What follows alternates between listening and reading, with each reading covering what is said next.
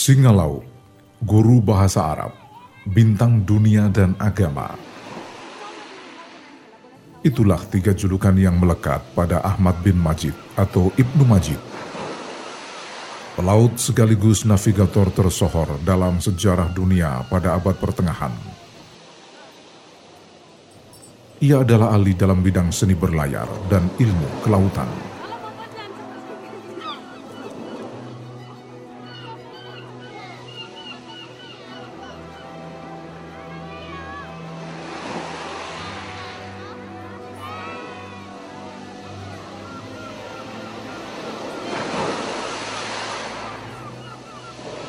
Ahmad bin Majid mempunyai beberapa penemuan dalam bidang pelayaran dan kelautan.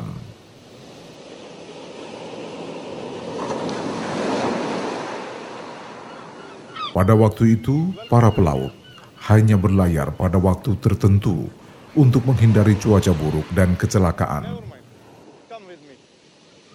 Namun Ibnu Majid mampu berlayar sepanjang tahun karena ia sangat menyukai petualangan dan ia adalah nahkoda yang sangat berpengalaman. Ia juga sangat faham tentang ilmu pelayaran. Itu yang menyebabkan Ibnu Majid mampu membaca sekaligus menentukan kondisi cuaca, termasuk arah angin maupun ketinggian ombak.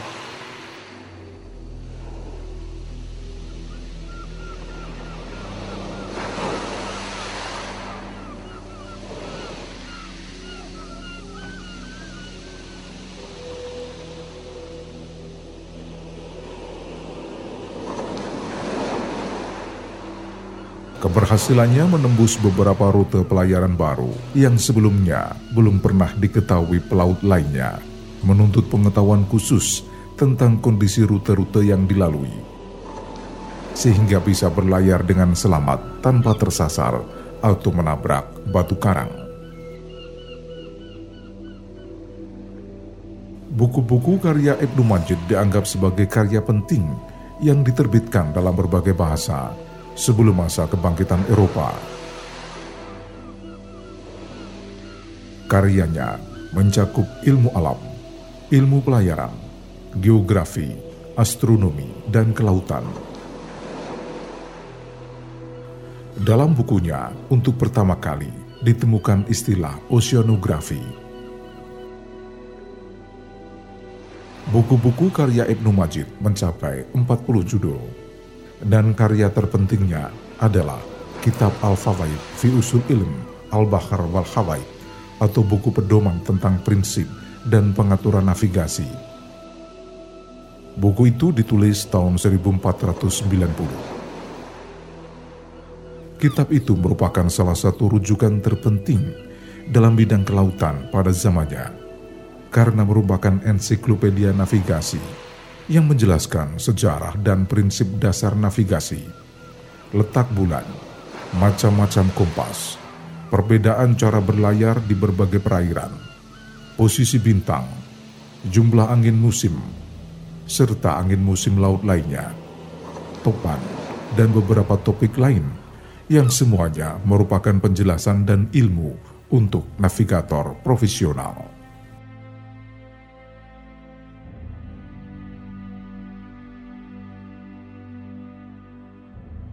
Buku lainnya adalah Hawiyat al-Ikhtisar fi Usul Ilmi al-Bihar. Sebuah buku sajak yang berisi tentang pengetahuan laut, sama seperti sajak yang ditulis oleh Ibnu Sina dalam bidang kedokteran. Di dalam bukunya, Ibnu Majid menulis seribu bait sajak yang berisi tentang kaidah-kaidah ilmu pelayaran. Karya monumental lainnya adalah kitab Al-Khasidah Al-Zahabiyah, buku tentang berbagai penemuan di bidang pelayaran. Kitab Al-Urjusah As-Salafiyah, penjelasan tentang pelabuhan Safalah di tepi pantai Zang. Kitab Al-Urjusah Al-Muhammasah, Urjusah Mi'amiyat Al-Ibdal, dan Al-Qasidah Al-Makiyah, serta masih banyak karya lainnya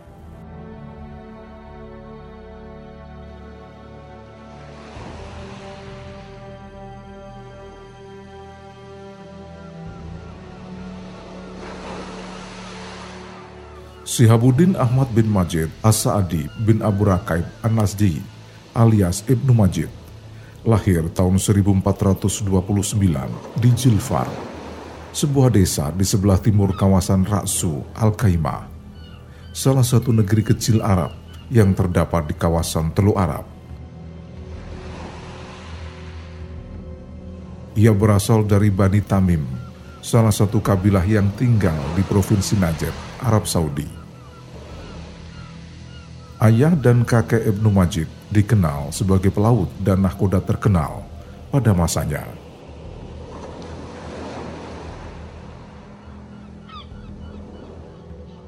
Ibnu Majid telah mendapatkan pendidikan agama dan bahasa mulai usia dini. Lalu saat remaja, ia belajar matematika Arab dan India ilmu menentukan waktu, geografi, dan astronomi. Ia juga telah mempelajari banyak buku yang menjadi dasar dalam ilmu pelayaran dan kelautan. Ketika dewasa, Ibnu Majid memulai perjalanan dan petualangannya ke berbagai tempat, sekaligus belajar ilmu budaya, lalu mempelajari beberapa bahasa, di antaranya bahasa Sangsekerta Persia, Sawahiliyah, dan bahasa Jawa.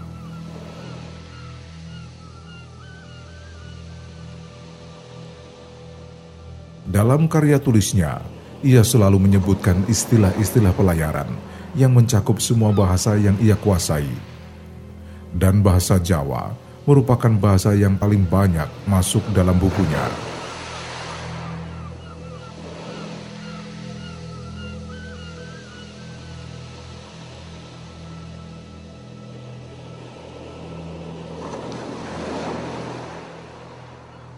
Penjelajahannya yang begitu lama di Samudra Hindia menyebabkan Ibnu Majid sangat memahami seluk-beluk wilayah itu. Setiap penjelajahannya didukung alat canggih seperti kompas yang dibuatnya sendiri. Namanya semakin terkenal saat ia bertemu Vasco da Gama, pelaut terkemuka asal Portugis yang sedang memimpin ekspedisi bahari untuk menemukan Tanjung Harapan di selatan Afrika, tepatnya di tahun 1498.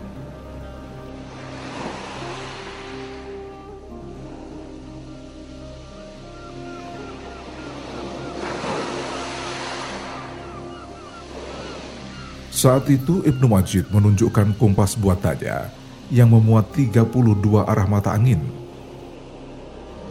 Vasco da Gama sangat takjub bahkan mengaku belum pernah melihat kompas seperti yang dibuat Ibnu Majid.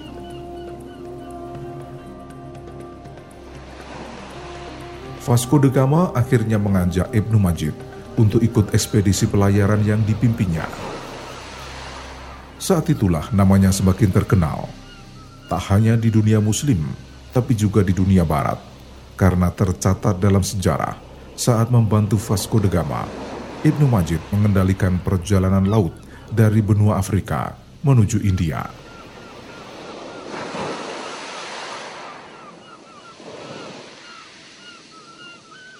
Dalam bukunya, Ibnu Majid menjelaskan, ia menguasai 32 arah mata angin, tirfa, zam, serta pengukuran tinggi bintang. Dan semua itu tidak dimiliki para pelaut Eropa Ibnu Majid juga mengungkapkan keunggulan dunia pelayaran Islam. Menurutnya, pelaut muslim telah mengetahui Samudra Hindia terhubung dengan semua samudra. Para pelaut Eropa tidak mempunyai ilmu pengetahuan dan juga tidak punya buku-buku. Hanya kompas dan perhitungan mati. Itu yang menyebabkan para pelaut Eropa akhirnya menghormati para pelaut muslim, bahkan mengakui para pelaut muslim telah mempunyai ilmu pengetahuan yang jauh lebih baik tentang laut dan navigasi, bahkan hikmah bintang-bintang.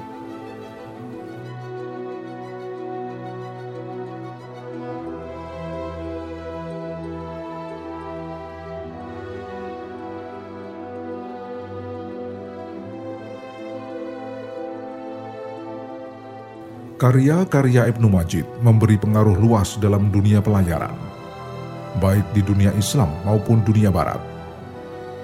Karyanya telah memberi inspirasi dan semangat bagi para pelaut pada zamannya untuk terus melakukan penjelajahan. Padahal sebelumnya sangat minim pelaut Arab yang berani mengarungi wilayah lebih jauh dari kawasan Laut Merah, pantai timur Afrika, hingga pantai tenggara Afrika.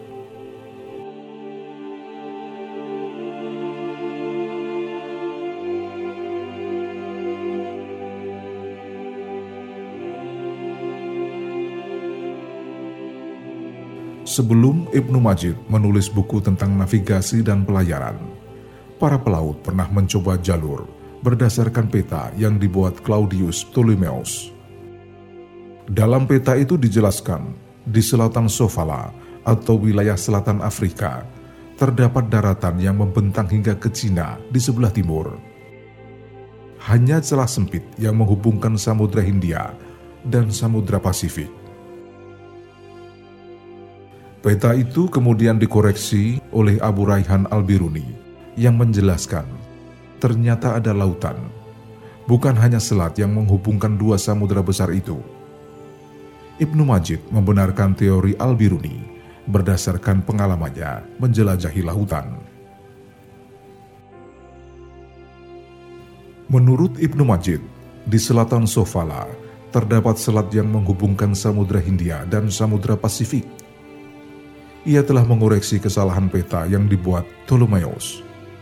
Semua itu karena keingintahuan yang begitu besar tentang wilayah pantai Afrika secara keseluruhan. Saat itu ia melakukan ekspedisi keliling benua Afrika, mulai dari Laut Merah ke arah selatan, lalu ke barat, hingga Maroko dan Laut Tengah.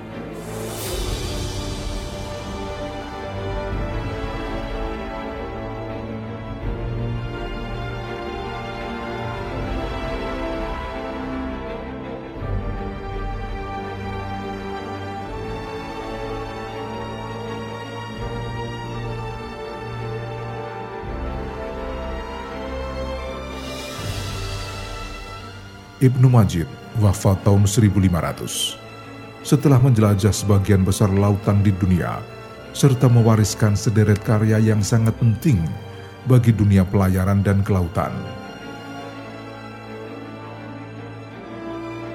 Sejarawan G.R. Tibets dalam bukunya Arab Navigation in the Indian Ocean Before the Coming of the Portuguese mengungkapkan karya terpenting Ibnu Majid adalah Kitab Al-Fawaid fi Usul Ilm Al-Bahar wal Khawaid atau buku pedoman tentang prinsip dan peraturan navigasi yang ditulisnya tahun 1490. Buku itulah yang akhirnya menjadi acuan sebagian besar pelaut dunia untuk melakukan penjelajahan, eksplorasi, bahkan siar Islam ke berbagai wilayah di Asia dan Afrika.